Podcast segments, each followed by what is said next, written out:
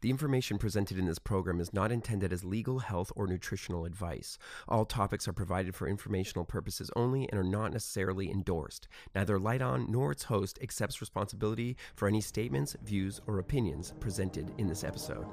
All rights reserved.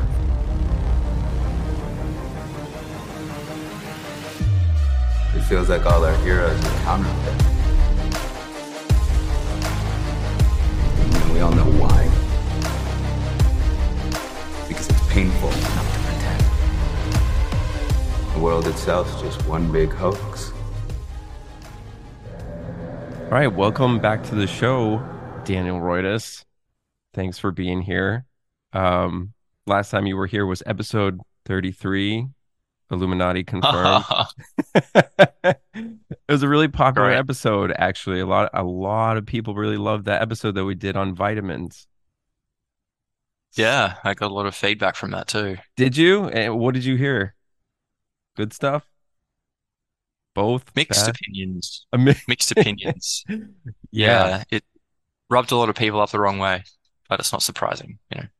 That's true. Yeah, I was going to mention that. Like, it was is kind of crazy to me how people negatively reacted as well. I mean, people really love their vitamins.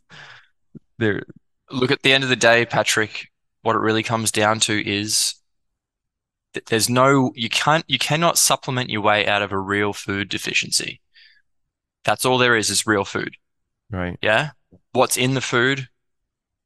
We can debate what's in the food. I don't think that anyone really knows what's in it.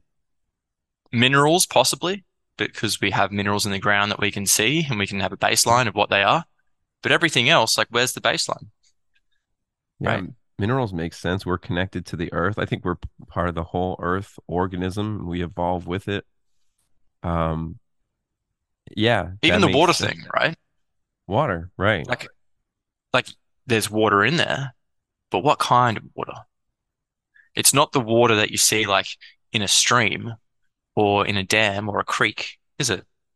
It's not creek water in a fruit or in a plant. You're talking about the water inside us? Well, the, the water inside fruit, Oh, inside fruit. Yeah, inside a plant, inside us. right. How do you know? How do you like what structure is that water? Is it a different structure to what we think water is? It's not H2O. It's hmm. structured water, which is supposedly, is it H3O2 or H2O3? I, I forget the chemical formula now, but it's a different structure. Yeah, it's a gel-like substance. It's the fourth phase of water. Right. So, like, w- when we say, oh, there's water in food, or there's vitamins in food, or there's these things in food, well, how do you know? it's like everything. How do you know else. what's in there? like everything else in science, I think it's a representation of what it really is. Um, it's it's a sort of materialist representation of something that we really can't explain, like DNA, right? Like we talk a lot about DNA on my show and how it's re- you know we talk about the double helix and all that, but really that's just a representation of something like energetic that's happening, you know. So that, and that's how I view a lot of science now they they came Yeah, up with just- these ways to explain, right? Yeah, so that's empirical science.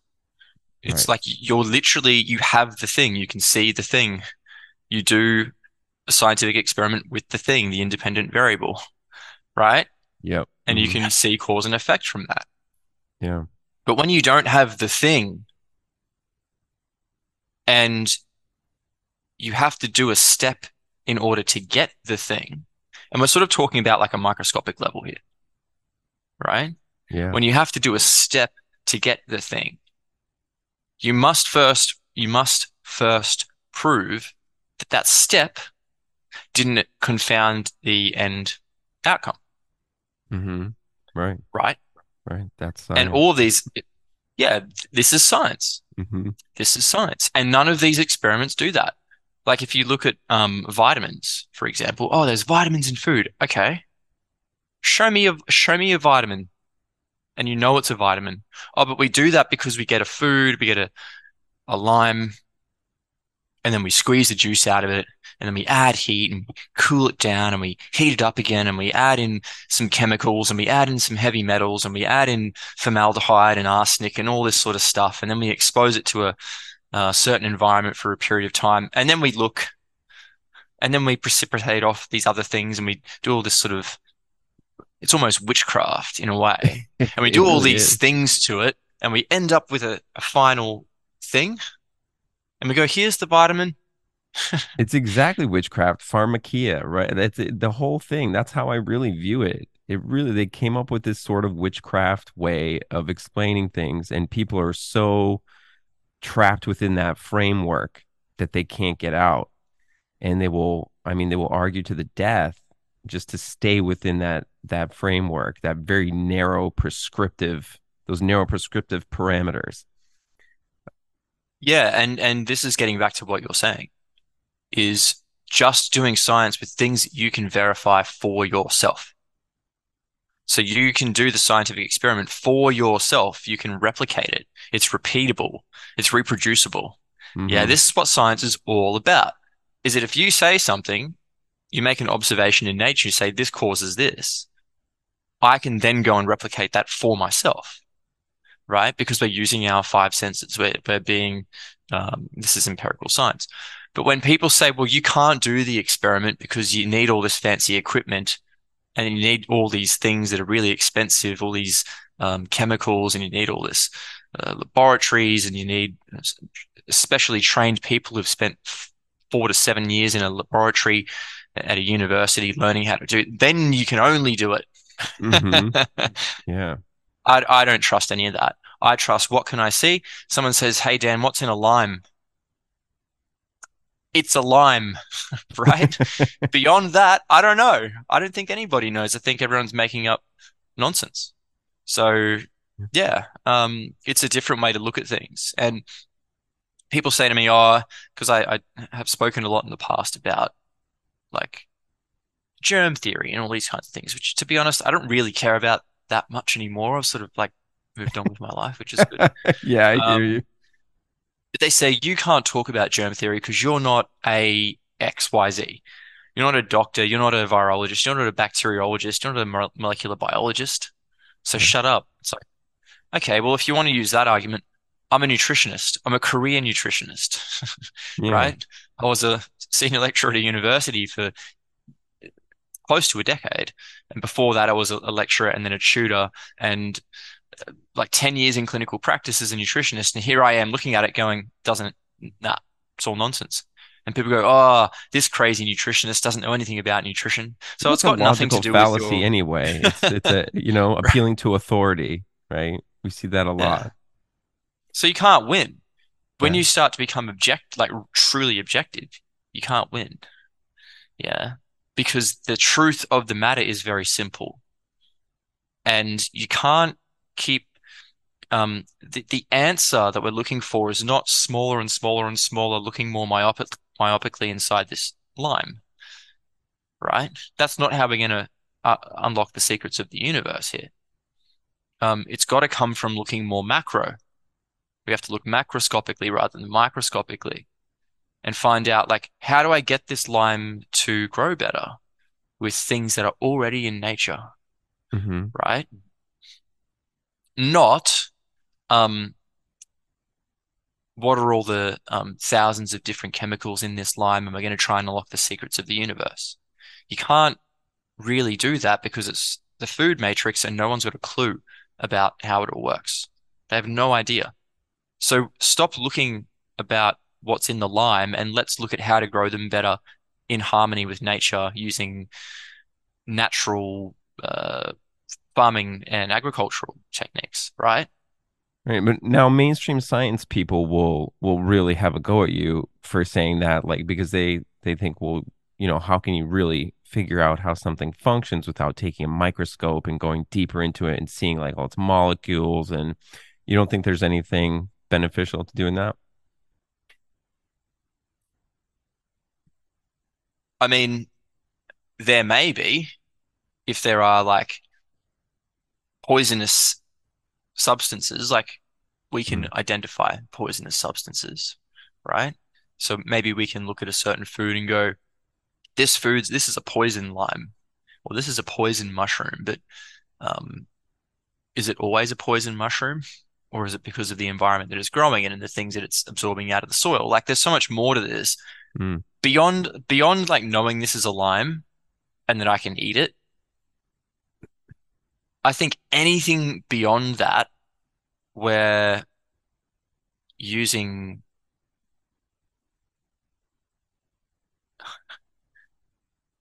I think we're dabbling in the realms of pseudoscience, right?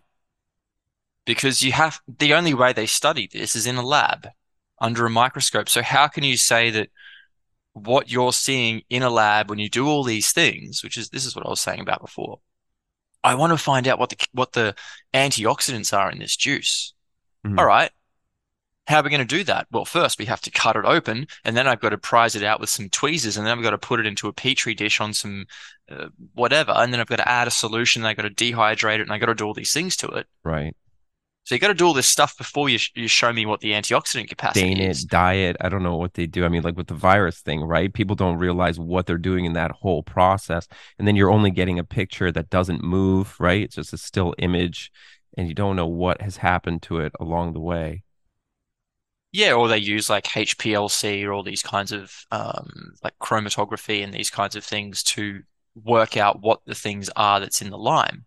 But when Mhm. you go back to the original studies where they started doing this stuff with HPLC and, and liquid chromatography and whatever they do, um, they never had a they ne never did a validation study.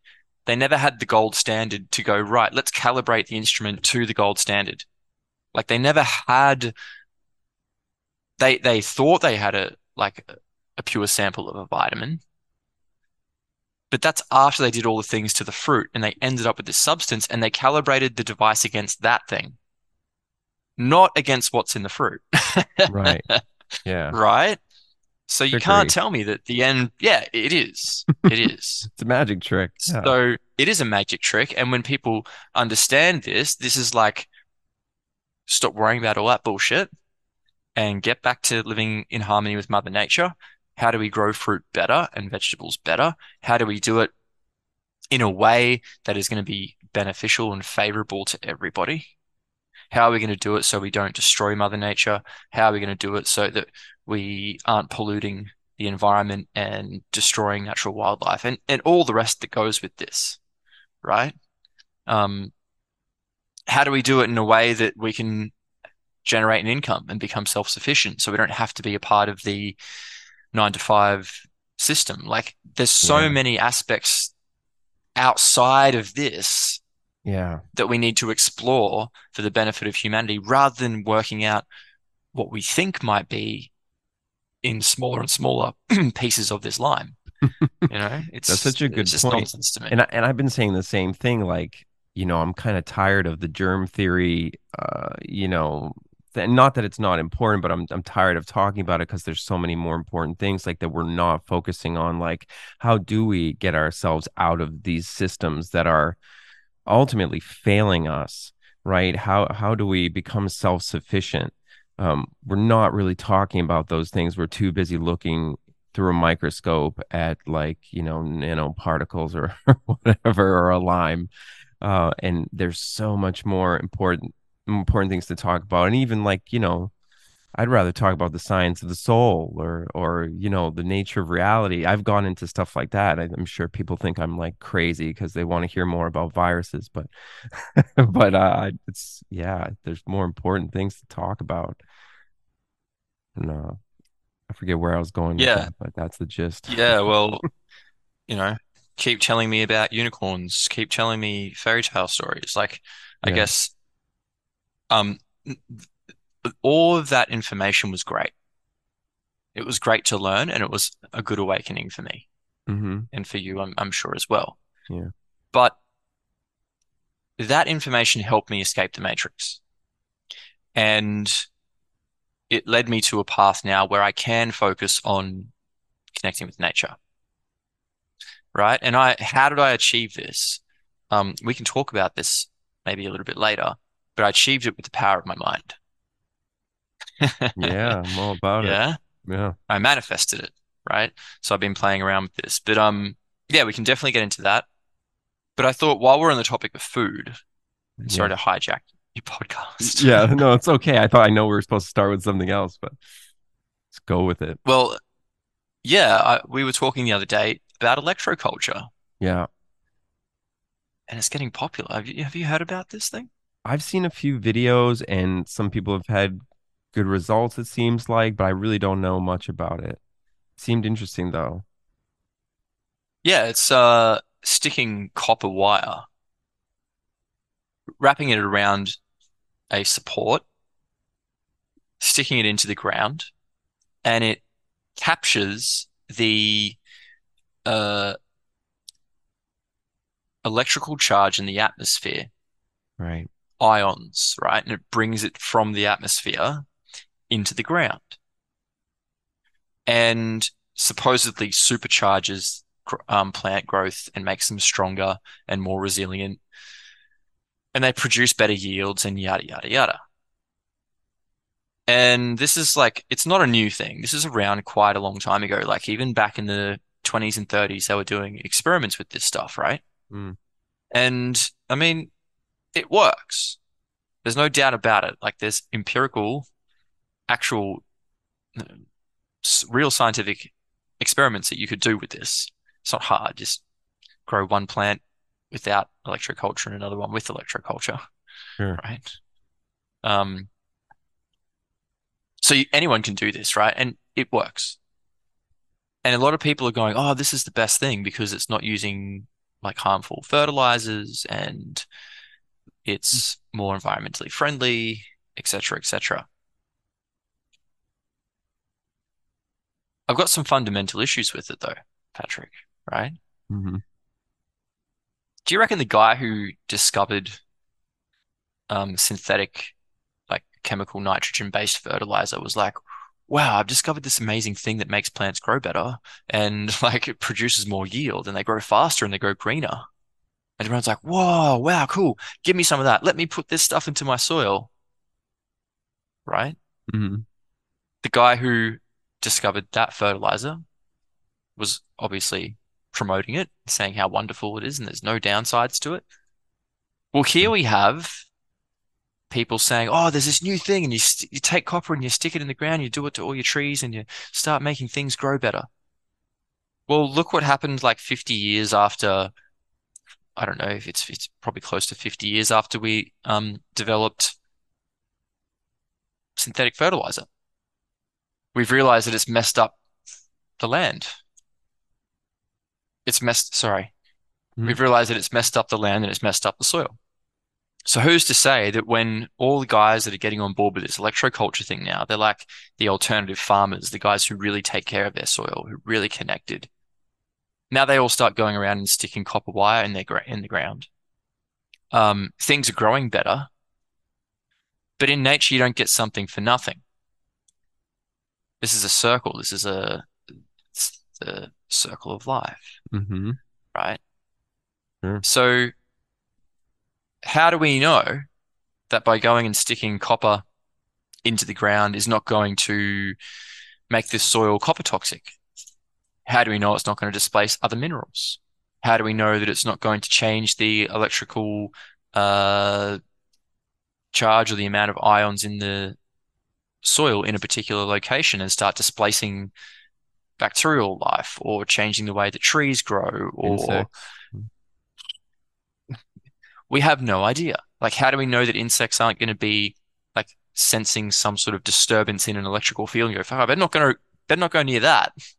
Yeah, I would I would Right, assume so- that they would be distur disturbed by that, an electric force that's not supposed to be there.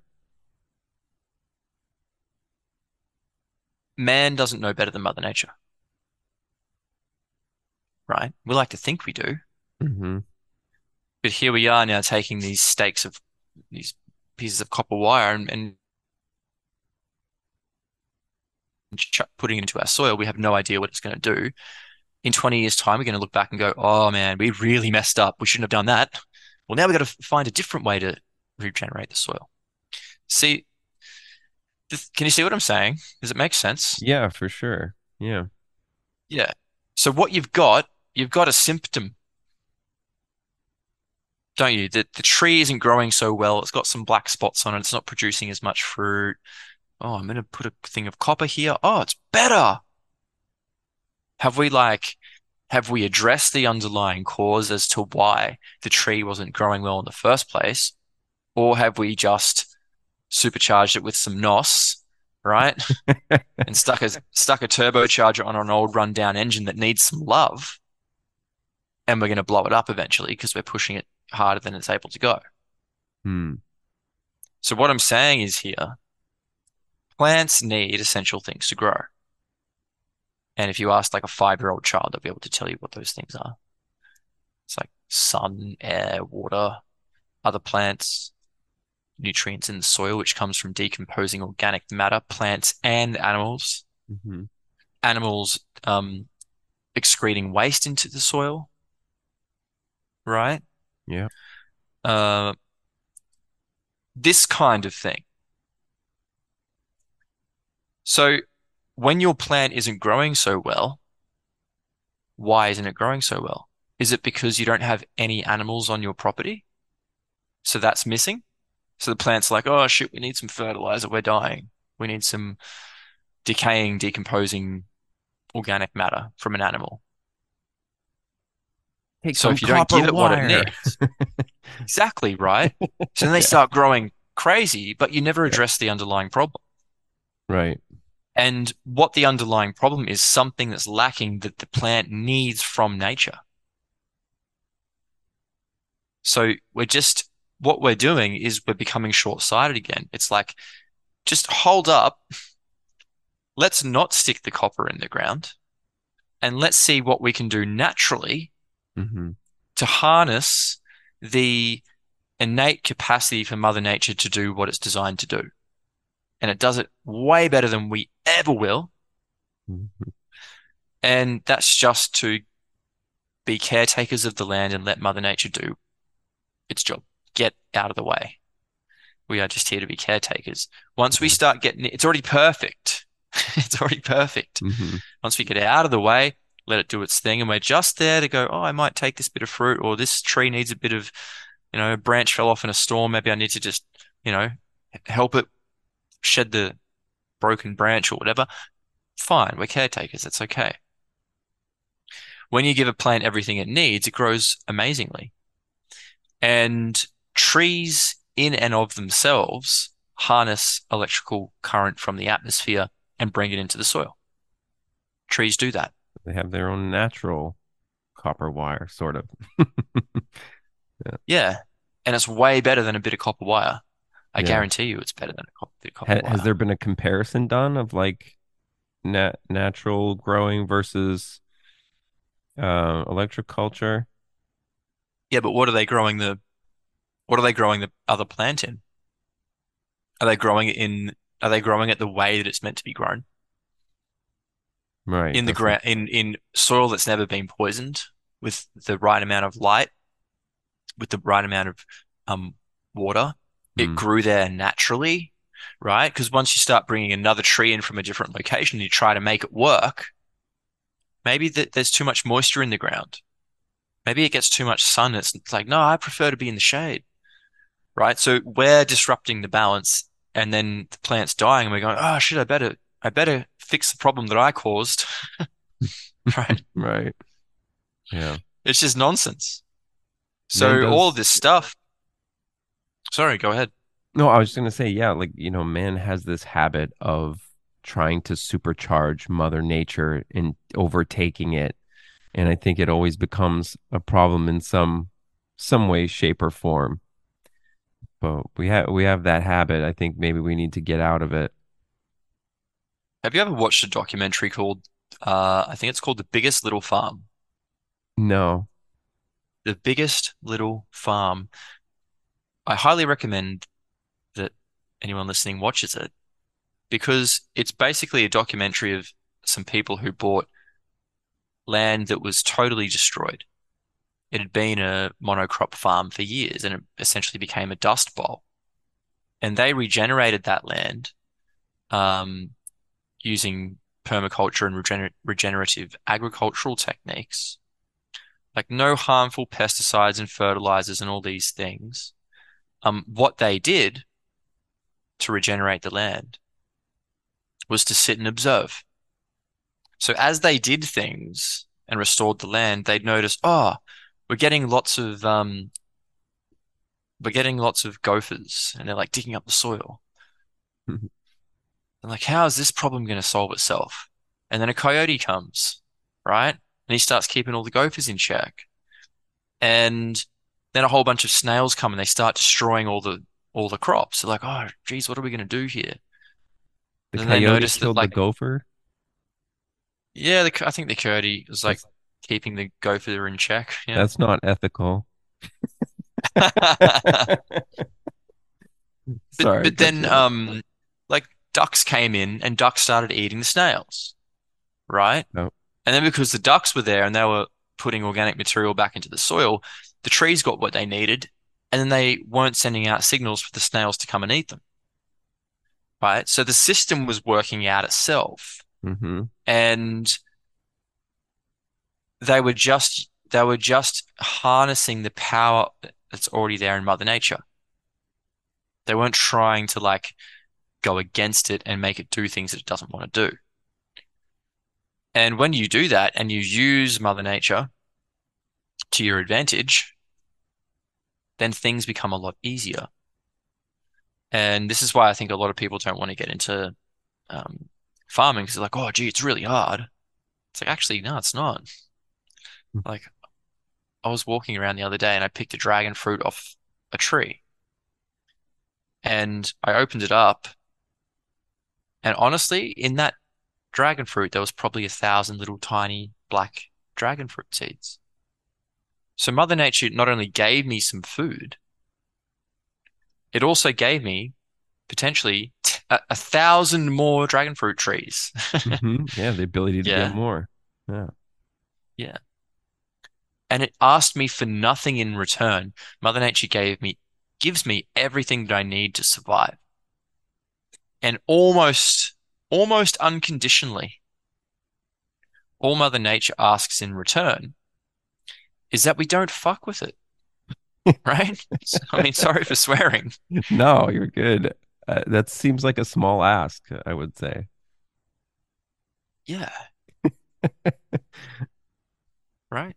We're, we're provided with a lot. If I think if the only ask is don't fuck with me, then yeah, it's fair. You, can you imagine that? If Yeah. if someone was like, whatever you want, I will give it to you every day, every minute of every day, non-stop, no questions asked, from the love of my heart. All I ask is that you don't screw me over. Like, don't spray me with poison, please. Yeah. Right? Air. And what do we do? We, Yeah. yeah. What do we do? We go and poison it. Like, that's how we thank Mother Nature. Cool. Yeah, that sounds like a really good deal. Yeah. It's just ridiculous. So th this is my whole crux. This is the crux of the electroculture thing. Um, I think we better tread carefully is my message to anyone getting into it. Really think about what you're doing because you you have no clue what you're doing. Um, what we need to do is just get back to basics. Get back to farming the way that we used to be farming 50, 60, 70, 80, 100 years ago, prior to the third agricultural revolution, which I was it the fourth one? I don't know. It's either the third or the fourth one. Um, which was like late 18, early 1900s thereabouts. We started then going into like the industrial revolution. and We developed synthetic fertilizers and machinery and all this sort of stuff. That's when things went haywire Yeah. when we had like a horse-drawn cart and we had a plow on the back, which you know you don't even actually need to plow. Um, so even that sort of style of farming was probably not so good, but a lot better than what we're doing now. Um, no synthetic fertilizers. You live off the land. Everyone's just on the land surviving. You basically have Mother Nature providing everything for you, and then you're not so reliant on a broken system. Yeah. So there's many, many wins out of this. Yeah. And I think, yeah, go ahead, Patrick. Sorry, I was saying, yeah, I mean, it's, um, I think it is way more simplistic than we are led on to believe. You know, everything is so organic and laid out for us, but there, there are these entities on the planet that have added on these constructs. You know, I talk about this all the time, and this goes into way deeper levels, of course, but, um, yeah, it's this, it's this push toward a more synthetic something in all areas of life. And i'm kind of, i'm doing like a solo podcast i'm recording now uh, that kind of gets into this but in other areas. And um you know it it's about society really diverging from the organic to the synthetic. And even the hopi have this this uh, prophecy about the two path where uh, the people who are more connected to organic life and more connected uh, into spirit uh, will go on to survive and evolve, you know, and and the people on the other path will, you know, that's kind of it for them. And I think that's such a good analogy for everything that's going on right now, whether we're talking about the way we we raise our food or or you know any area in life there's this push toward inorganic synthetic technology add a little something turbocharge this you know and really we don't need to do any of that shit. It might it might do something that you like once in a while but really at the end of the day it doesn't serve us because we we ultimately had what we needed the whole time you know and I think that's what you're saying. Depends how deep you want to go into this, Patrick, but we can go all the way if you want to. I'm um know me. so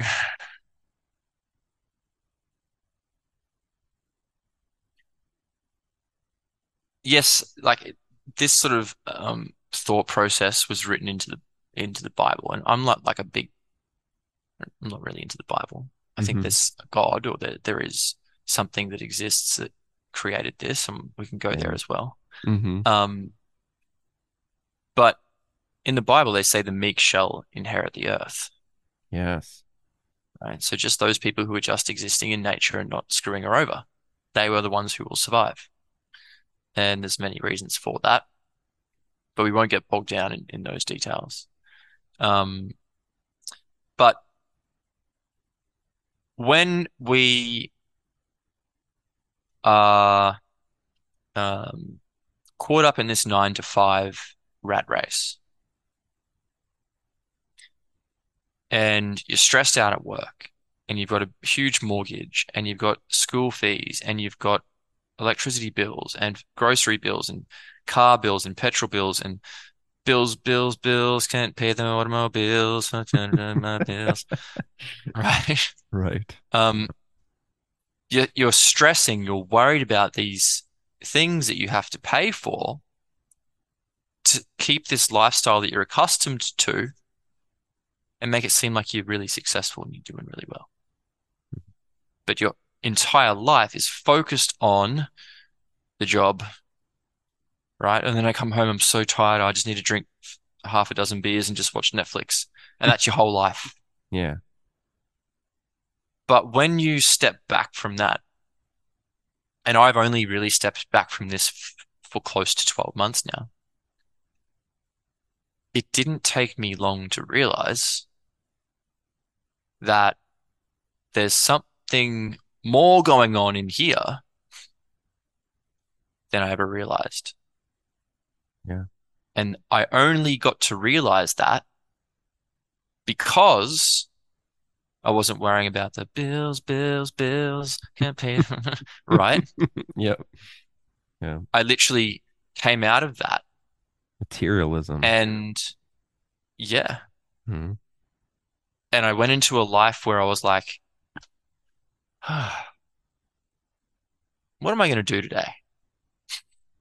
Dude, that's how I've always lived, man. I, you know, I used to have uh like regular jobs and I hated them. And I kept getting laid off for no reason. Just, they were just like, "Oh, this position, we're not. Yeah, it's not a thing anymore." and so, like, I had I had this job that I was like, it was cool, but I was like, if I get laid off from this job, dude, I'm just gonna like, I'm gonna act. I'm gonna just uh, that's just what I'm gonna do. What I, like, whatever I have to do, I'm gonna do what I enjoy and what I love to do, and whatever happens, happens. And of course, I got laid off. They're like, this position is no longer functioning.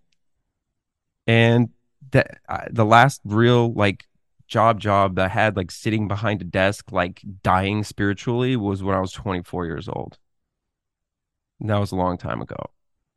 And you know, I may not be able to like buy a mansion or do all these materialistic things, but I go out, I eat, with my friends. I have a coffee when I want to. I do. I you know like I have free time. Mm-hmm. I can sit out in the sun and fuck those materialistic things. Really, like what are they going to do for me at the end of the day? You know. And there's this. I just wanted to say there's a reason that there's these like these monks that are like they strip themselves of everything in life and they just like chant and chill you know for the rest of whatever for the rest of their lives I think that's really like that's how we're kind of, I'm not saying become a monk, but that's kind of like along the path of what we should be focused on. Yeah, I, I kind of think that uh like we're meant to be standing around meditating all day. I don't know, maybe, maybe not. But the reason that we're here is to experience this realm that we're in and to enjoy it and to be in wonderment of every second of every minute of every day because in the real world you're in nature and it's so damn beautiful and there's just so many amazing things. Your your attention's just like wow look at this thing right in front of me. You're in the moment yeah yeah you're not thinking about the past worrying about the past and you're not stressed out about the future and oh, what's going to happen to oh, the boss is going to do this and I got to write this thing and oh, yeah. You're in the moment, and there's no resistance to anything when you're in nature. It's just like you just go with the flow when you're observant. But when you're in the Western broken Western society, you are worrying about all these things, and what you think about where that thought is generated or that that feeling I should say you have this feeling of worry or dread or guilt or unhappiness or oh, I'm gonna, do this stuff and I'm always on the run and oh, oh geez I'm yeah. so stressed that feeling is the thing that connects to the energy of this realm that we're in and it brings you more of it. Yes. It's like a magnet. Mm-hmm. And this is why so many people are like, oh, I can't get ahead. It's just so fucking hard to get ahead. Oh, the bills are coming in and my wage never increases. It, it never changes because you're always focusing on that. You're always like, oh, shit, I've only got a little bit of money. I don't know how I'm going to. What you focus on, the universe is like, oh, you must really like this because you're focusing on it all the time. So let me give you a little bit more of that. Where your attention goes, energy flows, right? Exactly. Mm-hmm. And that's how simple it is. All this like new age stuff about how to change your mind and how to, you know, become the most brilliant mind and have everything you want and get rid of all these low energy feelings and blah, blah, blah, blah, blah. And they give you all these strategies and whatever to do. Mm um, they make it so complicated,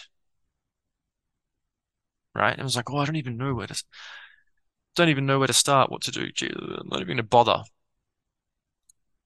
All this is, is letting go of worrying about getting something that you don't want, worrying about getting something that you don't want, so like, oh, I don't want to get any more bills, right? Mm. Or um, getting what you don't want.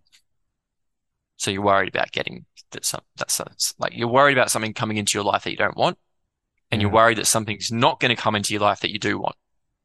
Yeah. And that's Oh, I really want this car. I need this car. You're coming from a state of lack. yeah. Yeah. So that that feeling of lack, that that feeling is the thing that goes out, pulls that same energy towards you, and then you're always in this lack mentality, and you're always living in a, in a state of lack. hmm So when you shift your mind and you start catching yourself, and anytime you go to a negative point, you go, no, I'm catching myself. I'm reframing this and I'm putting a positive light on it. I'm grateful. I'm thankful. I'm appreciative. Every minute of every day is amazing. When you start doing this, then Mother Nature's like, oh, you like this? Did you did you enjoy the fruit that we got off the tree today? Like you really like that? Well, let me give you some more, Yeah. right? Yeah. And then you can start manifesting. You think about things that you want, but you have no resistance to it. So you're not coming from a state of lack. You're just like, I love the way that it feels when I'm on a deserted beach. I love that feeling, right? And if you just attach to that feeling and you're always constantly thinking about it, you're going to end up finding yourself on a open, beautiful, deserted beach. And this is how you start to manifest things into your life. Oh, I love the way it feels when I'm sitting on the big deck overlooking the beach on my deserted island. I love that feeling. It's amazing. So you, you're creating that feeling before the events actually happened Mm. and then it draws that to you. And uh, this is how it works. It's just like going to the gym and being like, uh, I want to bench press 200 kilos and I'm going to do it today. I haven't been, I haven't done the gym in 10 years. It's not going to happen. You got to go in and start with like five kilos, 10 kilos, and just do little bits and work your way up. Mhm. Same thing with this manifesting stuff. Like people are like, oh, I'm going to manifest $10 million into my reality, and it never comes. Like this manifesting thing, shit. Yeah, it's the same attitude as walking into the gym and expecting to bench press 200 kg. You can't do it. Got to build your way up. So you start manifesting things that are, there's no resistance to bringing them into your life. So, for example, I'll say this and then I'll shut up. Um, when I started doing a lot of this stuff, it's not that long ago that I started doing it, probably like two years, three years. Um, like when I started, it was like, I want to go for a walk this morning and I want to see a beautiful dog. I want to see a bird I've never seen before. And um, I hadn't seen any butterflies for ages. I thought, you know what? I haven't seen any butterflies while I've been out, so I'm gonna think about, I'm gonna put it out there that I'd like to see not one, but two butterflies. Yeah. And as soon as I walk out the front door, there's this like amazing dog. He's like really happy. He's like, "Hey mate, how you going?" It's like, "Cool." Walking along a little bit further, I see this like beautiful bird. I'd never seen this bird before. It's just like flew right in front of me. It's like, okay, cool. And then got to the end of my walk, hadn't seen any butterflies, and I was like, damn. Didn't see those butterflies. My my power of manifesting is not that good. And then I just let that go. I just went on my way home. And as soon as I let go of that thought, two butterflies just went straight in front of me. Right? So I wasn't dwelling on it. I wasn't worried that I wasn't going to see the butterflies because if I attached to that feeling, Mhm. I wouldn't see the butterflies. Right? Because there's resistance there. I'm paddling upstream. hmm And I think this sort of like magnetism works best with things that are not materialistic wants. In in things that I've read, that's my understanding. Um, but what do you think about? Because I I think that more than anything, we we create collectively. And I don't know if I agree necessarily with like, oh, we create our own reality. I think we do have that sort of magnetism, like with our thoughts, like you're talking about. But do you think that there's a limit, or and do you think people maybe like um, misrepresent things when they say, oh, we create our own reality? Um, what if it's all been written? written in the stars, right? Mm. And we can go there if you want to as well. Um, but what if your life's been written? You're on a roller coaster, and the only thing that you can control is do I enjoy the ride or do I kick and scream and bitch and moan the whole time? Or do I be like, wow, this is so cool. Oh, I can't wait for the next turn. Wow, what's next? And you're just in this sort of like happy go lucky attitude. You have control over that. You have control over how you respond to certain situations. Yeah, that's basically all you have control over. You don't have control over anything else outside of you. Um, and you do have control over the thoughts that are in your head. Now, is it possible that we are both receivers of information, but also senders of information? So we can send and receive information. And is it possible that the information that we can send out is the feeling? And that feeling is the thing that brings more of that feeling to us. And that that scenario has already been written. It's like a choose your own adventure game. But now if I start dwelling on negative things, I open the door to this other possibility. It's like, right, this is the possibility that you're thinking about. We're going to take you there. Like various tree branches, like it can it can branch off into different areas, right? Infinite amount of possibilities. Yeah. This There's- is just a game. We're just in a big game. That's I what we're I here go for.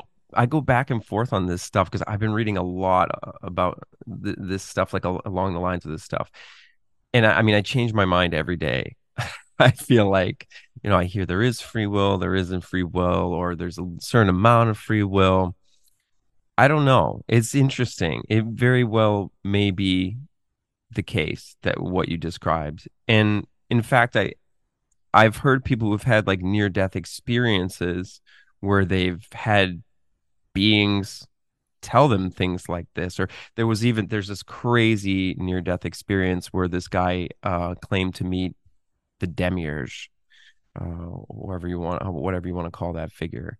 Uh and he was showing him the stars and saying see this is how i do it. It's all here. It's it's the craziest thing i've ever heard.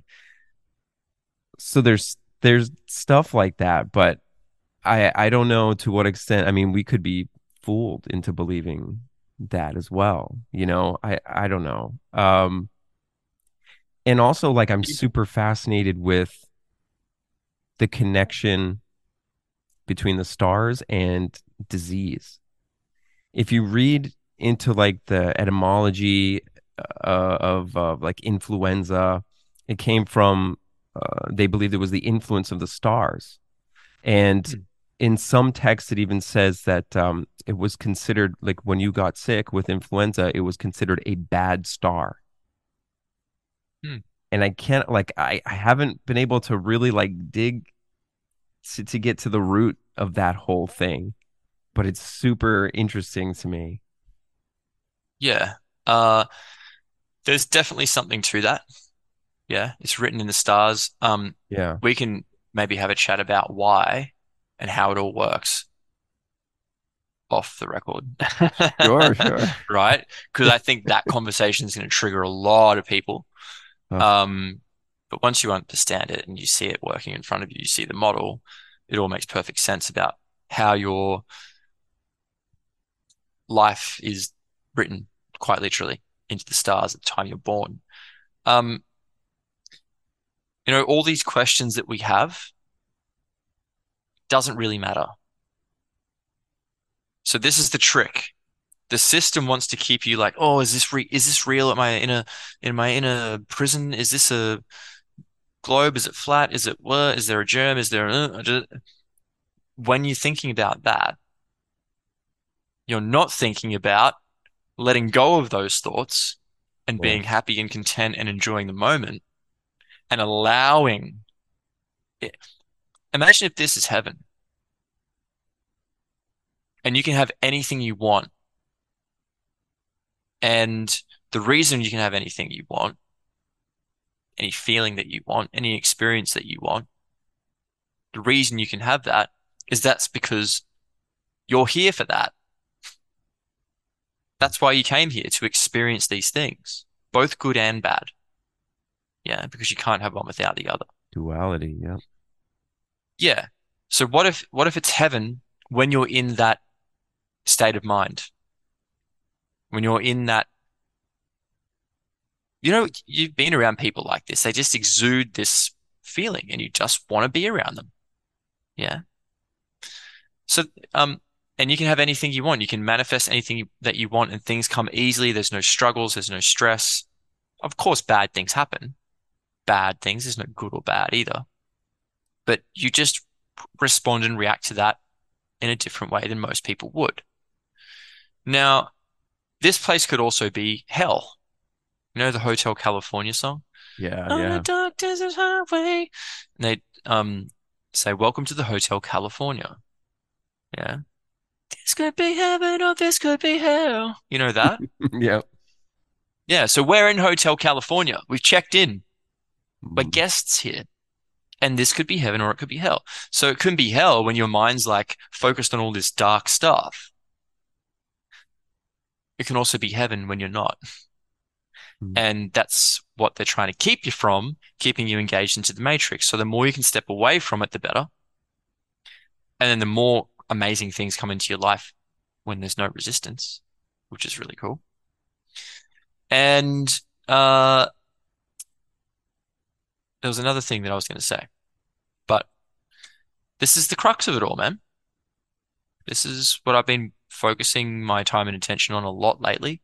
And when I let go, life just unfolds for me and it's fun and it's enjoyable and I don't have to do anything apart from keep working on this, Mhm. focusing. Yeah. Yeah. And yeah, that's that's the secret. I th- I think there is something to be said, and I got a little bit of shit for this, but you know, not not focusing, like you said, so much on these aspects or like deciphering every single little thing. I mean, I think there can be a balance, but you know, like focusing all the time on on germ theory and and germ versus terrain and and uh, you know just continuing to talk about this over and over again and really being like plugged into the physical and you know uh, there is something to be said uh, about getting away from that um like okay we got it and keep it in mind. And i think the people who understand it now get it and the people who don't want to understand it maybe never will or they will in their own time. But there is an evolution with you know the the things that you or there should be an evolution with the things that you give your time and energy to. And if we're giving all our time and energy to only that stuff then we do get more plugged into the matrix.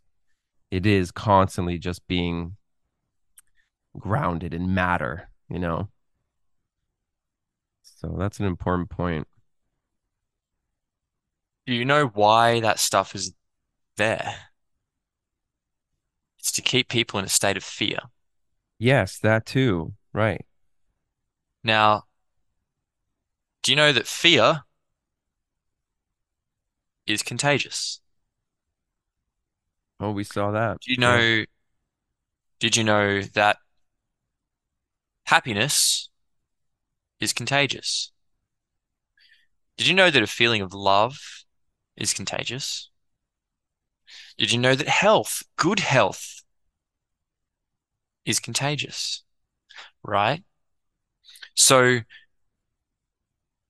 they've shown that when someone has these uh, positive emotions, they cause the people around them to start having those positive and experiencing those positive emotions too. So can you imagine? Because everyone's like, if I stop focusing on the whatever, if I stop focusing on the germ theory, these bastards are gonna get away with it. Let me tell you, you're not going to win. You're not going to beat them. So don't don't play the game. Don't play the game. So I'm not focusing on that. It's like the the, the nagging little child. It's like, eh, it like keeps poking and you just keep responding so the child gets fuel from that. But if you go, nah, not having it and walk off, you take the energy away. And then you focus on what you want. Right. And then that's that spreads, right? So you losing that burden and going, it's not positive thinking. It's just like going with the flow. Well, whenever That- you fight, you create a battlefield. Yeah. That's something you have to right. remember. And it's whether you have to be cognizant of whether you want to create that battlefield. And I'm not saying don't, I believe in defense, right? You you have the right to defend yourself, but absolutely when you're giving your energy to the battlefield, there can only be war, right? And Yeah, so it's it. just like your system's stupid. Fuck your system. I'm good. Mhm. That's what that's how collectively we need to think about everything. Fuck your germ theory. You know, I don't care about whatever system you want to create, like your little government, it's all fiction. I don't care. When when we all have that attitude, we will be free. Right. Yes. And this is why it's important for people to start doing these things. Like, oh, I'm just one person. What's what's little old me being in a positive mindset and a happy-go-lucky mindset and not worrying about all the shit and going with the flow and enjoying life and being in love and being happy and laughing all the time and It's just seeing the contagious. wonderment in everything. Yeah. Because then everyone that comes in contact with me, I start lifting them up. Mhm. So that might spread to 20 people, it might spread to 25 people, it might spread to 50 people. If you do this with whatever podcasts or things that other people are doing, um, it spreads even more. So you might affect thousands of people. And then they affect thousands of people. And then they infect infect thousands of people. Because Right. that's what they say. They say it's infectious. Mhm. Smiling and laughing and all these things, they're all infectious. Yeah. Yeah. And like you can ask yourself the question, everyone focuses on this stuff that happened over the last three years. But do you think it was like that it was a bad thing that happened? Do you think that there's someone pulling strings and made all this bad shit happen because they want to see humanity fail? Or do you think that maybe there's people who want to see humanity thrive and they want to see the, them excel and they want to see them enter the golden age and they want to see them harness their true power and they want to see them connect back to nature. But to get there, they have to learn all of these things that we're learning now. You're saying the negative polarity is necessary. Yes, it had to happen that way for us to move towards this conscious, that we've had this consciousness shift now, only because they pushed us to that point. If they never did that, we wouldn't be here now. So it's like, it's working the way that it is. So let's just ride it and enjoy it and not like point fingers at people, be like, the elite are fucking doing this to humanity. Damn though. Because now my mind is on a, a group of people that I don't even know exists and they're doing things to me to hurt. And it's like, you know what? Doesn't matter. Yeah, I mean, I don't want to say that it's like completely because I, I mean, obviously, I talk about this a lot. I think it's good to have an awareness of it, but if you're if you're connecting to it beyond that, like it's becoming your being and your whole life, and you know what I mean, like you're creating the battlefield, then it becomes a problem. But I don't, I don't know if I want to say like completely. You know what I mean? Like it, it's good to have an awareness. It, it, yes, at that stage of your consciousness shift. Yeah, sure. Yeah. So you don't want to stay there all the time. Like if I was constantly aware of all the rabbit holes that I've looked at and gone, oh my God, this thing and this thing and this thing and this thing and this thing, like there's probably thousands of things I've looked at and gone, that's rubbish. So I know it's all rubbish, right? Yeah.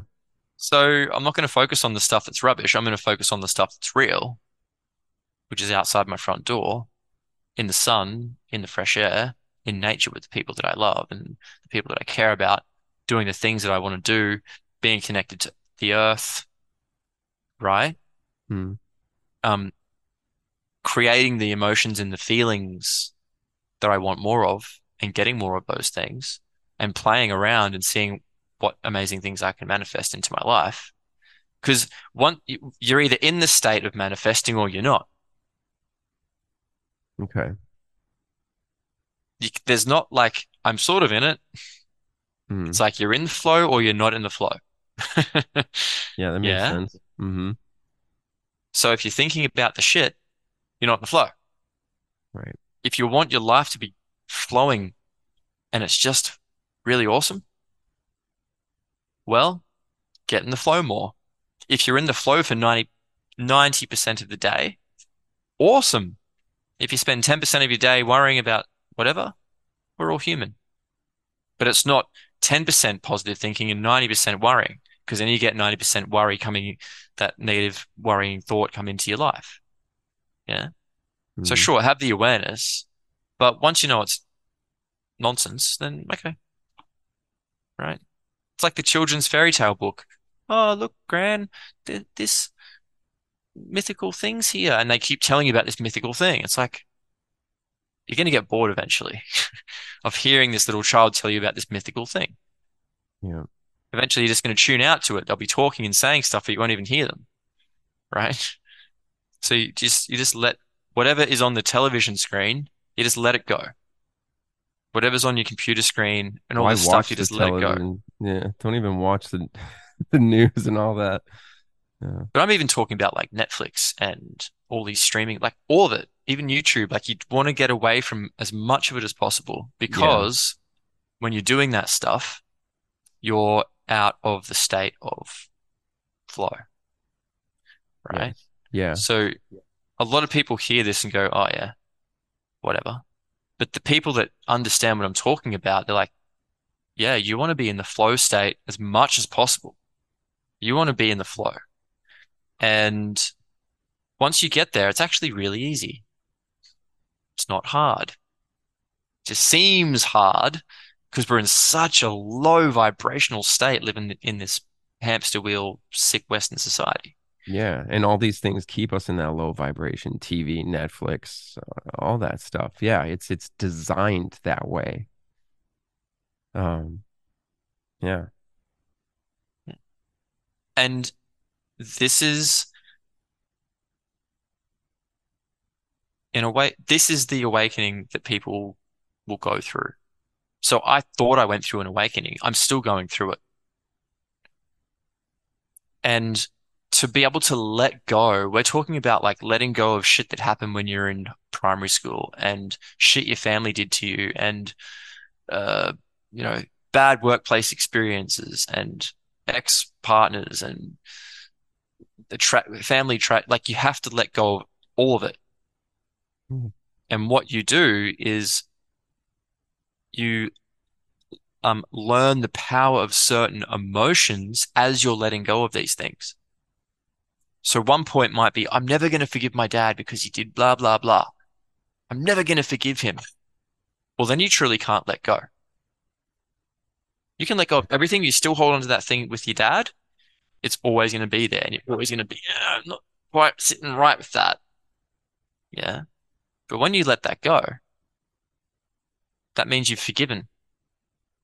You've learnt the power of forgiveness because you feel it lift. What a gift to come through this life and learn the power of forgiveness. I mean, a lot of people never get to that point, Patrick. Mm, yeah, it's Right? hard. It's hard, and it's funny because I, I just thought of you know Howdy McCoskey. He's been on the show, and he he's done an, an entire life's re, re, recapitulation.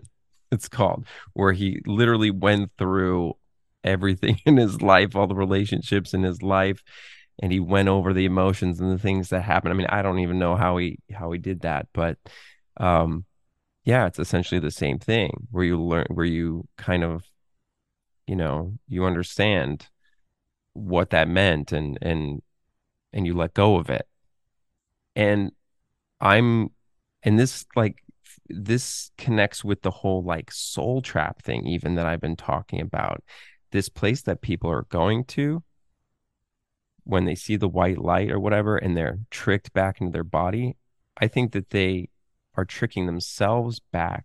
And these things that they're seeing are representative of um they're just thought forms. They're things within their life that they haven't let go of. And so if they haven't, they're not able to pa- sur- surpass the abyss, as it were, then they come back. That's what I'm leaning toward now with that whole thing. But it, it tied in, so I wanted to mention it. Um, because I think that's what this whole realm is. It's uh you know, it's made up of our thought forms. So in our in there's a and there's a place where you go where our collective thought forms are. And your own personal thought forms will come back at you if you haven't dealt with them. So I don't know. Maybe I'll change my mind tomorrow, but it makes sense so far. Um, do you believe that we ended up here because we evolved from a monkey? Or do you think that we were created? No, I think we were create. I think we are individualized sparks of God energy. So if um is that God energy separate to God? No, I wouldn't say so. I, I think we're essentially we're all part of God. We're just in, in individual forms so we can experience things. So if you're if we are energy that is a part of God that came from God, Mhm. that means we are God. Yeah. Right. We are God. And we're here. Imagine if you were an eternal um, energy like God. Whatever God is, whatever label you, whatever character you want to assign to it, doesn't matter. God energy, whatever that is. You were just eternal. There was no time, and you're just there. It is all powerful energy that you can just create whatever you want with a feeling, with a thought. It all begins with a thought. Mhm. Um, would you not design a game where you can immerse yourself into it and you forget that you're God? And when you leave, you come back and you do it again to forget that you're God, right? It's hard to say, Bec- man. Because I there are some days where I'm just like, what the this sucks, you know? But wouldn't it be boring just to be there, just this entity all the time? I don't know. Maybe I would have to be that or remember how to be that entity to really answer that. You know what I mean? And like, I would hope that it wouldn't be boring, right? But maybe it is. I don't know.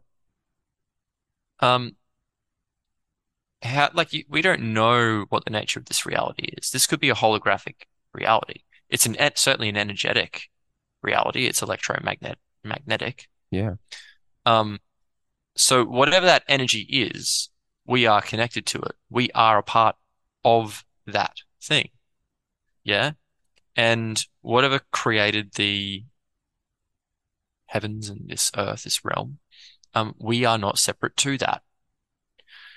And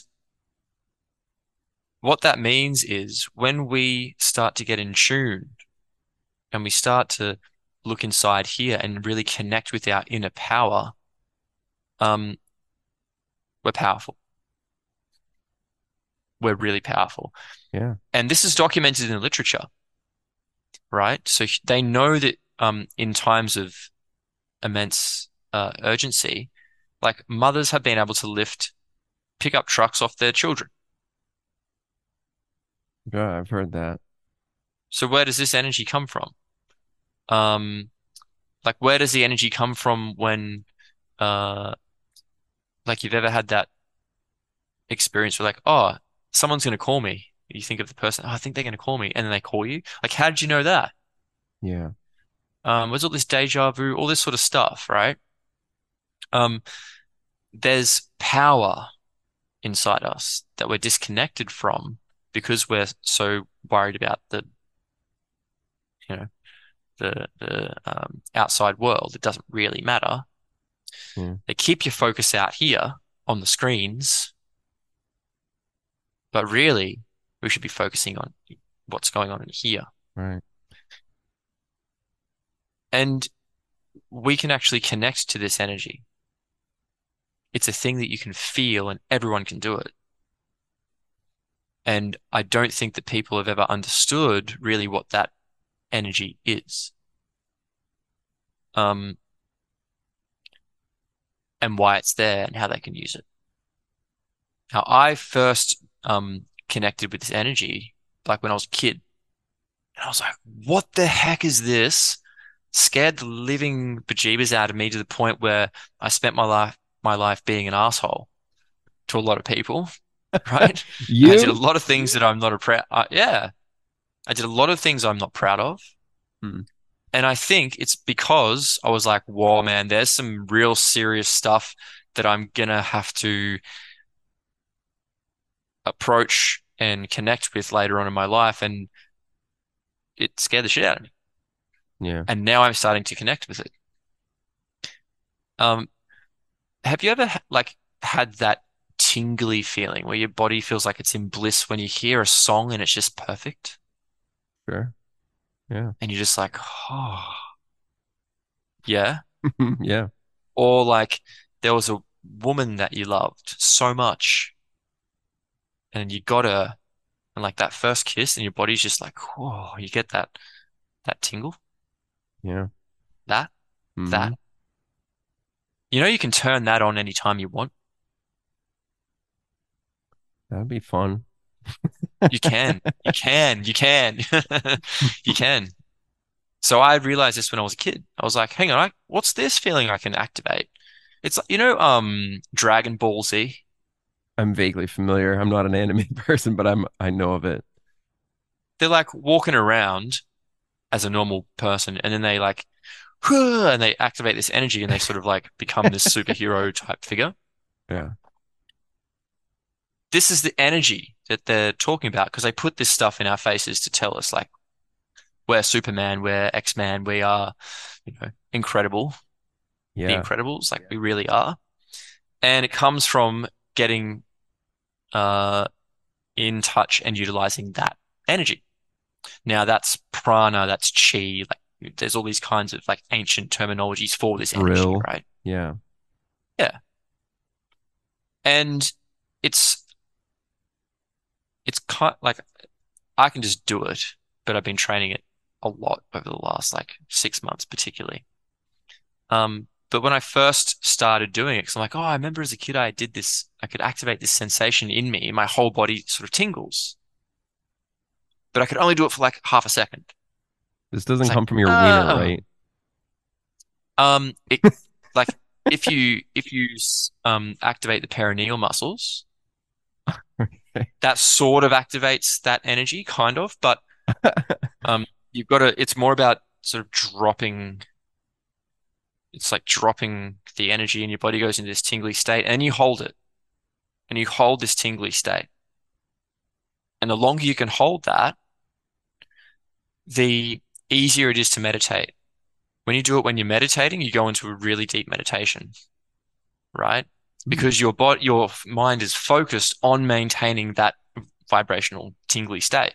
Your Mhm. mind's not wandering off, so you're in the moment. Yeah. Yeah. Um, and this state is the state that people like um, Joe Dispenza talk about when they're working with all these hundreds of people people in um, like big halls, and they get people into meditative states and they heal people. It's getting to this state. They heal these chronic diseases like in an instant Mm. but they've got to get their mind to that point, and it can take a long time to train your mind to get there. It doesn't just happen in a day. Um, I think it's ultimately this is like- I think it's a frequency we're getting to. Yeah. Makes sense. you get aligned. You align the energy. You Mhm. align the frequency. Your uh, the meridians and the energy channels and all that sort of stuff. Are there really meridians and energy channels inside us? I don't know. Possibly. But there is energy that's moving inside us. And Mhm. it's it's electrical energy. Um like when you connect with this energy, this is how like when you hear about people injecting themselves with endotoxins and things and they didn't get sick because they use the power of their mind. Mm. Or the studies where people broke an arm and just by focusing on their arm healing faster, they actually healed it faster, right? Than the people who didn't think about healing their arm. Or the people who can lift more weight just by thinking about lifting more weight. They've done controlled experiments where they've done this. Yeah. So they take everyone's baseline measurements, they get people to imagine lifting weight, people just sitting around doing nothing, people actually lifting weight, and then people lifting weight and imagining that they're lifting weight when they're at home. And what they've shown is that when you use this, you can lift way more. And your muscles actually even get bigger just by imagining that you've lifted weight. You haven't even got off the couch, right? Wow. It's really funny. It makes me think of uh, my friend Rachel. She's been telling me every day, she's like, I, I have a headache. I'm so sensitive to these LED lights, and this is really bothering me. And I feel really tired at the end of the day and all this. And I'm like, Rachel, I I feel like you're really focused on the fact that these things are affecting you. And that's maybe affecting you more than the actual things. And I said, I was like, you are a fucking superhero. Like you can you need to believe that you are a superhero and you can heal anything and you're invincible and like, you know, there's people who walk on fire. Like you need to get into that mindset about everything. And then a few days later, she was like, I feel so much better. Like, I don't know, I don't know what happened, but I feel so much better. And I think people, yeah, really discount that. We are we we have access to so much more power than we realize. And everyone can access this. Everyone can do it. Yeah. And once we realize that we can do it, then we can start using it for good. Now, like when you think about this, uh, this energy, have you ever heard about a thing called fascia? Yes. Uh, it's like little cilia type of, what am I thinking? I'm, I know, can't think of what it is off the top of my head, but I know it. Yeah, like it's uh, basically a, think of it like a mesh, a mesh-like substance that encapsulates all of your muscles. It's just underneath your skin, Okay. Yeah. right? It's it's like I- it might even be classified as an organ, Mhm. possibly, but it's just it's all interconnected. Your body's encased in it. Now, fascia, they say, is as strong as steel. Hmm? hmm Now, how do you activate it to become as strong as steel? It's there. It's just being, it's just waiting to be used. Yeah.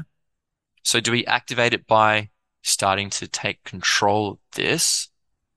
Is the fact that everyone's got this racing mind all the time and they're anxious and they're depressed is because they're all up here. The mind's like, come on, let's do some cool stuff. I'm waiting, I'm waiting. Are we going to do this cool stuff yet? Hmm. And you're all sitting there going, oh, I'm so distracted and my mind's going crazy. Yeah, because the energy needs to be used. You need to tame that dog. You need to tame that beast up here and use that and harness that to start creating the reality that you want. And when you start doing that, like, well, my anxiety and depression's gone, man. I've suffered that shit for 25 years of my life, 30 years of my life. Right?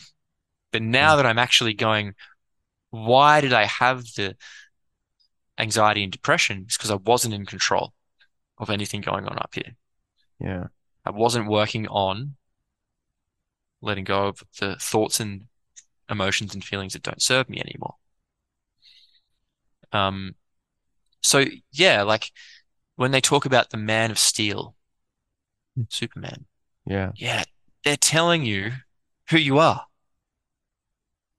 They're trying to reconnect you with your inner power. And you actually do have that inner power. And again, like once you start to use it, you're like, whoa, this is this is really quite um, fascinating and cool. Um, but that then leads you because when you think about um, how vulnerable humans are in nature, it's like shit. We better wear protective gloves and boots and things when we're out in nature because we're going to get hurt. Like humans wouldn't last that long, really, in nature, would they? Surely you'd be like getting cut up and stuff. But what if you could use the power of your mind to protect you against the elements? So you could basically just walk through nature unscathed. People do it with hot coals, man, right? With the Yeah. power of their mind. Mm-hmm. So why not a prickle or a thorn or a sharp rock? Hmm? Maybe maybe it's not even our mind that's doing it. You know what I mean? No, it's not. The mind is the problem. Mm. Yeah. What is doing it is the thing that's observing your mind. Right. Mm-hmm. So who is that? That's not you. Mm. So when you're um, in that meditative state, you are just that, whatever that thing is, observing your surroundings and the thing that's aware of your emotions and Mhm. feelings, whatever that thing is, that's what you connect to when you go into a state of meditation. Yeah. That is the energy that you're able to create within yourself. That's the chi, that's the prana, that is the God energy, which is inside all of us. Yeah. So when they're like, connect with the inner energy and all this sort of nonsense that you hear, there is inner energy there. People just think it's nonsense because they don't know what they're talking about.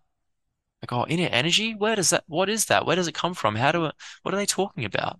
I've never, I don't feel any inner energy. There mustn't be such a thing. Yeah, because you've never been trained to use it. Yeah. You gotta kind of pry apart the the truth from like the new age bullshit a lot of the times. And it's it can be hard. Yeah. Like the reason I I never really understood all this stuff that people were talking about is because no one ever explained to me what that energy is and how to activate it.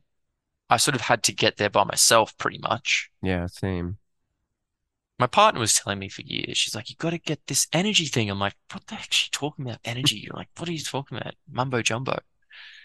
But then one day we connected the dots because I told her, oh, I remember as a kid being able to do this thing with my body. She's like, that's the thing.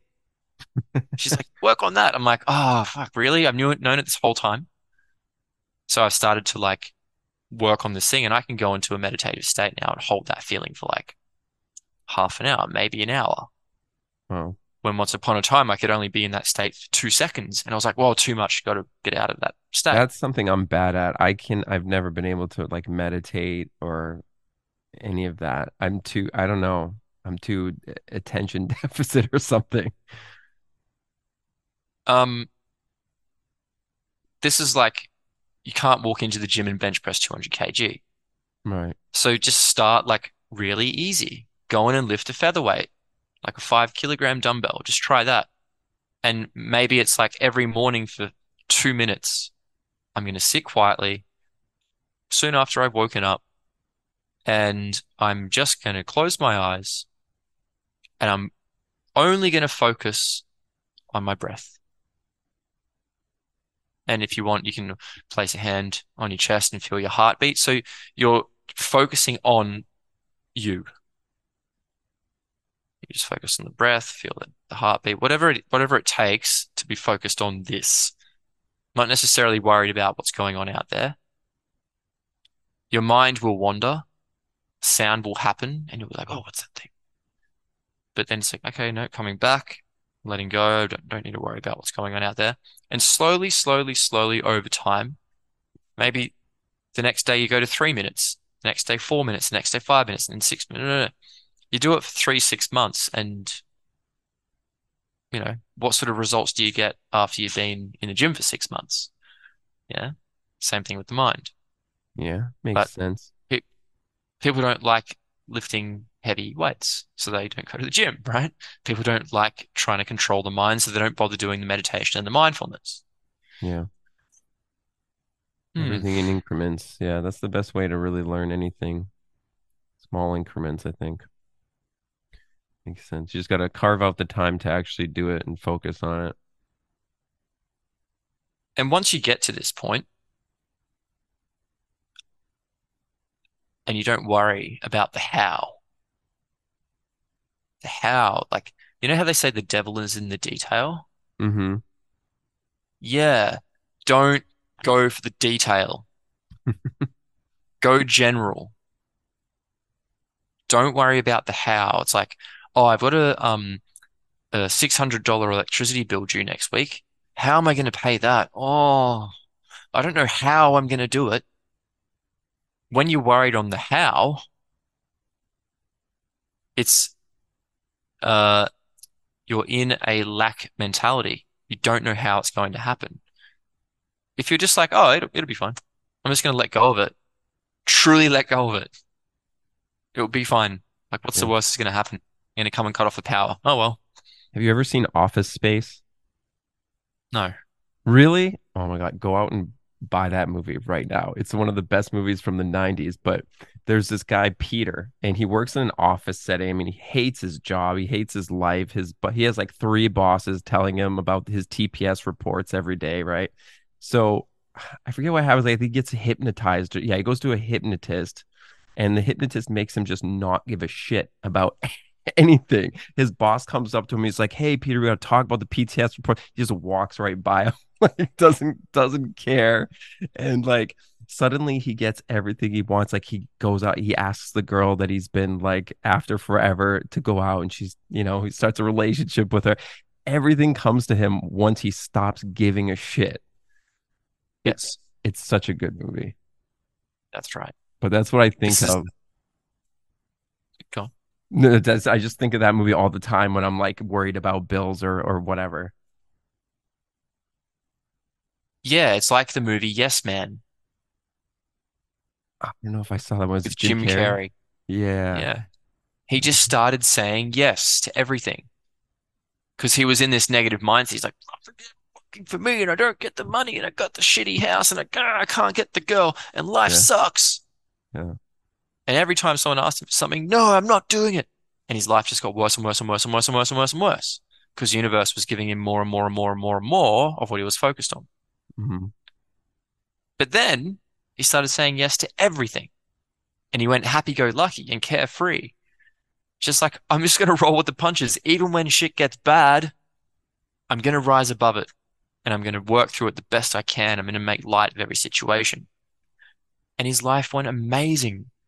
Yeah. So they put this out there um, in an, in an attempt to help us connect to the power of the universe. Now, if you don't have the $600 in your bank account to pay for that electricity bill and you let it go, it will come to you because you're not resisting, you're not pushing back against the thing that's trying to come. It's already there. Like everything that you want is already waiting for you. You just have to allow it to come. Instead of being in that negative mindset, which it's almost like um repelling with electromagnetism Mhm. right? You create this electromagnetic field and you repel that energy coming towards you.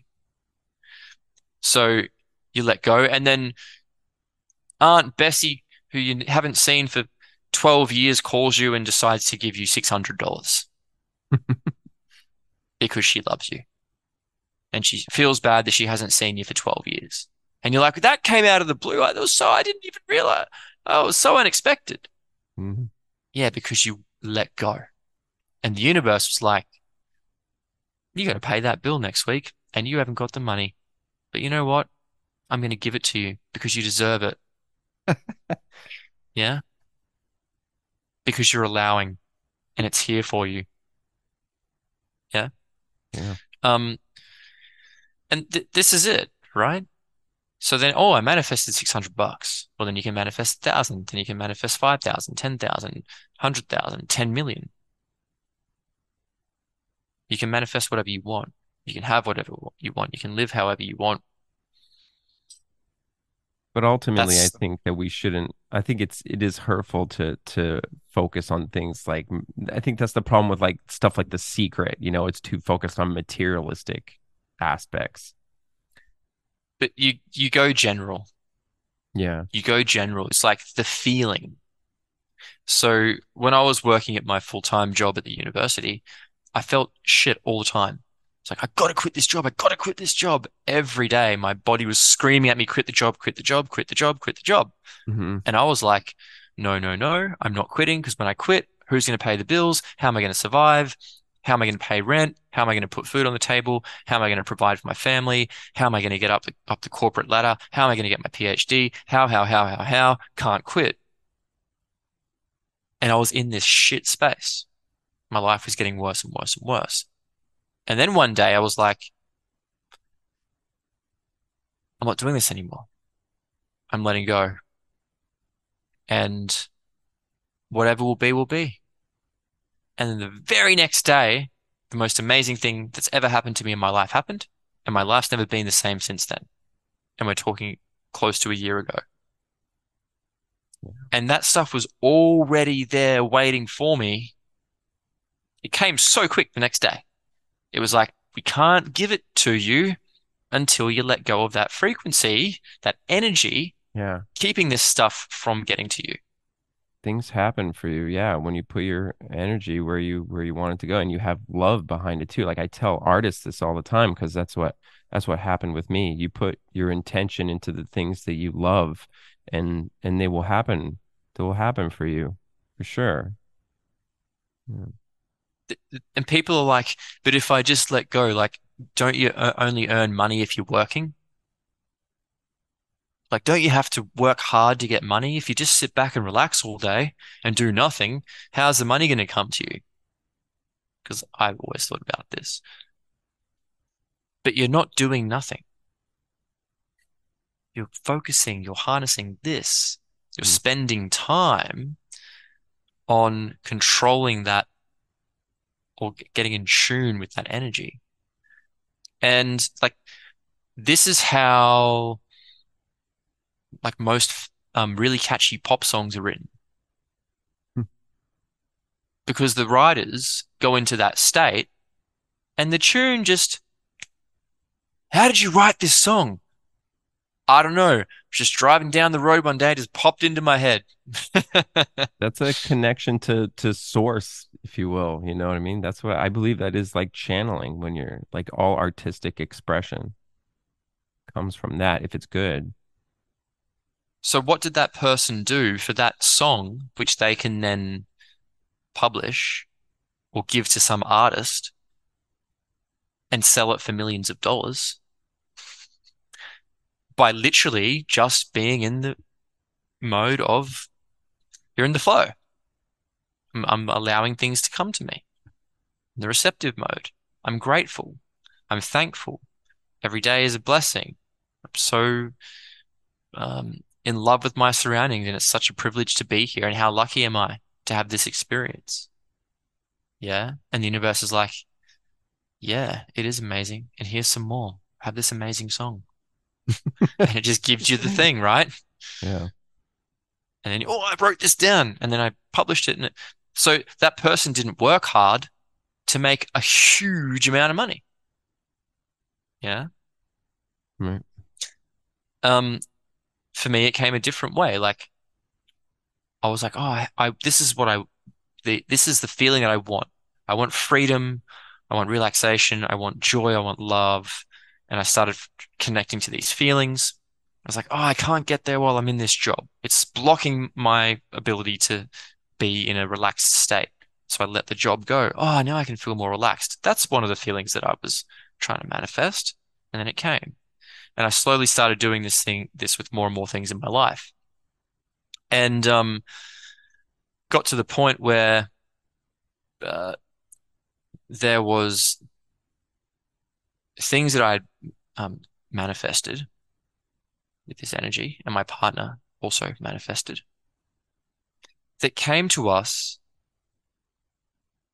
completely, never in a million years, if someone said, This is going to happen to you, how's it going to happen? We go, Yeah, right, no way. Hmm. It did. And I won't say the, the details of how it happened, but it did. And then when that thing happened, there was something else that we were like, oh, this would be really cool if this happened. and we dreamt about it, we fantasized about it, we had daydreams, and it was just it was just like, oh, I'm just going to daydream about it because it's fun.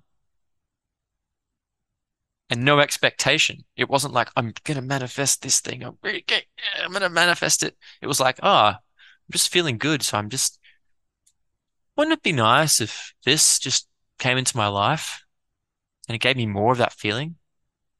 And the next week, bang, like there, we're like, Mm. what? No, like these big events, occurrences in our lives, which are just unbelievable. And we only got there because we let go. That's the power of it. Things ca- came to us in ways that we would never have expected. And that's really at the end everything you need to know. Once you get in control of that, I think you're good in all Very aspects of life. Very interesting. I'm gonna, yeah, I need to try to uh to get better at that myself. Um, hopefully everybody can put that into into action somehow. As I said, it's just like simple little bits. So just start like two minutes a day, just meditate and just work on closing down that mindful chatter.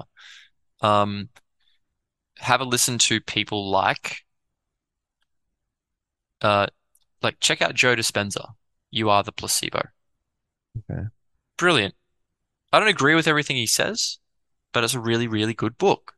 hmm Um, read uh,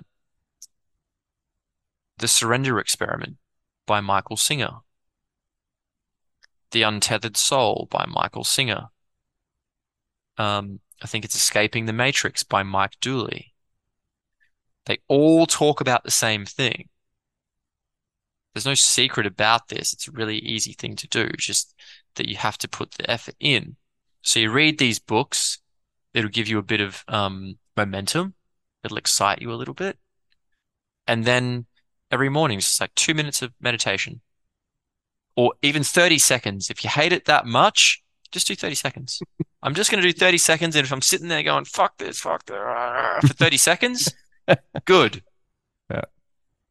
If you had one second of calm, relaxed, cool. Tomorrow, get to two seconds. The next day, get to three seconds, and just it will build. And Definitely then things some will epic 30 find. sessions for sure. Yeah, and I mean, I'm not saying this specifically just f for you, Patrick. Yeah. I'm saying this for anyone that's listening to this. Because this is the next stage in the consciousness shift. I thought it ended with all the health stuff. Hmm. I was like, I'm going to be the health crusader for the rest of my life. Now I'm like, it's so simple. It's just like beyond belief how simple health is. And that's just like getting closer to Mother Nature and not messing with it. Just doing all the things that you need to do that you would get exposure to by living in harmony with nature, Mhm. right? Fresh air, sunlight, exercise, being around people that you love, clean food, um, connection with the earth. Yes. It's where we belong. It's where we belong in the in the the frequency of nature, right? And and I, I also wanted to bring this up too, like not to get back into the medical stuff, but I think it kind of plays in. It's like everybody's talking about various ways, even the terrain theorists are talking about various ways to detox, like if you took the shot and stuff, and they're still looking for an external, like a a pill or or something instead of getting out of your body's way or like go going grounding you you know getting frequencies from the earth from the sun. Like that to me without you know, having gone really in depth on detoxing, makes a lot of sense, right? If there's something artificial inside you, if there's something negative uh, in a negative frequency, connect to God's frequencies. That's going to Yes. do the job, right? Maybe a little fasting, right? But yeah, there's this whole thing with like, oh, we need to increase the glutathione in your body. What do you think about all that? It's all BS. All of it. Okay. The body, he the only thing that can heal the human body is itself. And the only way that the body can do that is by having all access to all the things that it needs. So we just mentioned all the things that it needs. That's not the hard part. That's really simple. The hard part is implementing it and getting in control of this. Now, like there's documented cases in the literature of people recovering spontaneously from whatever disease you can think of. Type it into Google Scholar and then type spontaneous remission or spontaneous regression. And there's cases of people with whatever disease it is. They have it one day, the next day they don't. Gone. Imagine that. The body cured it. The body healed itself overnight. Um, so it doesn't matter what the thing is that you're trying to heal from, whether it's diabetes or rheumatoid arthritis or whatever. Like, in my perspective, there are no different diseases. Right. There's one disease, and that's dis-ease. The symptoms are the body in a active state of returning back to balance. Yeah. Drop a rock into some water. The rock is the cause of the effect. The water ripples is the effect. The water gets the ripples in it as the symptom. The symptoms, the water ripples, are trying to um, level water again to return it to homeostasis. Yeah, that is what the ripples are doing. So the same thing in our body. When you put a thing into it and you cause ripples in your body, you get these symptoms. The symptoms are the healing response. So the disease, the damage has already been done. The disease is the body in a state of healing and bringing itself back to homeostasis. And it will do that perfectly if you give it what it needs. Now, um, a part of that is also getting in control of this because if you never forgave your dad for the things he did 10 years ago or whatever it was, um, and you're holding on to hate and guilt and fear and anger, well, that's got to go somewhere. And it's going to manifest internally and it's going to become a physical disease. This is when people are like, oh, but I am eating well and I am doing this and I am doing this. Yeah, but you're still holding on to feelings about whatever that you haven't let go of. You're holding on to shit. Your body's holding on to shit, right? So now I'm in this active state of healing. I've got all this inflammation going on, trying to maintain homeostasis because I've got all this stuff that I'm not willing to let go of, or I'm not willing to stop eating pesticide laden food or whatever it might be. Um, so all that stuff doesn't matter, really. It's simple. A five-year-old knows what to do. Like you ask a five-year-old, what does a human being need to survive? And they can tell you. Um, so yeah, whether it's a a shot or a disease or whatever it is, um, give your body a fighting chance. Let it do its thing. Give it what it needs. Get out of the way. Stop interfering with Mother Nature. Just see. This is why fasting is good because you don't mess with it. Just allow the body to do its thing with the resources that it's got. Um, and another part I was just going to say as well, Patrick, and then I'll shut up, is you know how you're like, oh, I can't really um access that energy yet. Yeah. That's. It's an electrical energy. I I think it's some sort of electrical energy. Sure. Now, we're electromagnetic beings, human beings. This is documented. Absolutely. We run off electricity. Yeah. Yep. Uh, so it makes sense when you ground because it allows the discharge of negatively charged particles from your body. It, you complete the circuit. Yes. Yeah. So the energy comes from the sun, the light energy comes from you. You absorb absorb this, and we are photosynthetic. Professor Gerald Pollack has um, done some stuff on this. And we have a capacity to turn light photons into energy in the electron transport chain, if you sort of believe in any of that stuff. Um, so we're grounded. We get light energy from the sun, but we also must be insulated. So our nervous system is made out of fat, largely fat and water, because it needs a, the electrical signal needs a medium to get conducted through, which is water. But it needs an insulator to not to allow that um, energy to travel and not be dissipated. Mm-hmm. You need the insulator there to carry the um, signal through. So the nervous system or your nerves are made of fat because fat is a really, really, really good insulator. Do you know where else we get a lot of fat and oil on our body? Uh, our, I mean, our brains are a lot of fat, right? Yeah. Yeah. Um, yeah, I'm not sure. Other than that, Why do you shower every day? because I'll smell if I don't. Maybe you'll stop smelling if you stop showering. We're, we're self-cleaning, by the way. And I'm not saying that I don't shower, but I don't use harsh chemicals or soaps or anything. I just usually now I'm just Yeah. using water. Yeah, actually, same. No, if you eat right, you really don't smell. I don't smell, really. Mm. Yeah. So when you use the soap, what are you doing when you're rubbing that on your skin? Yeah, you're rubbing that into your pores, into your dermis. You're removing the oil layer. Yes, right. You're removing the oil off your hair and you're removing the oil off your skin, which is insulating you, Yes, right. right? So when you're an electrical being, a light being, and you're not grounded to the earth, and you're not out in sun, you're like, oh, it's just the vitamin D that does it. I'm just going to pop the pill and I don't, I don't need the sun. Actually, that whole thing with vitamin D is nonsense. The only way you can get light energy is from the sun. Can't get it in a capsule. Um, so yeah, you're an office worker, you're indoors all day, your feet never touch the bare soil.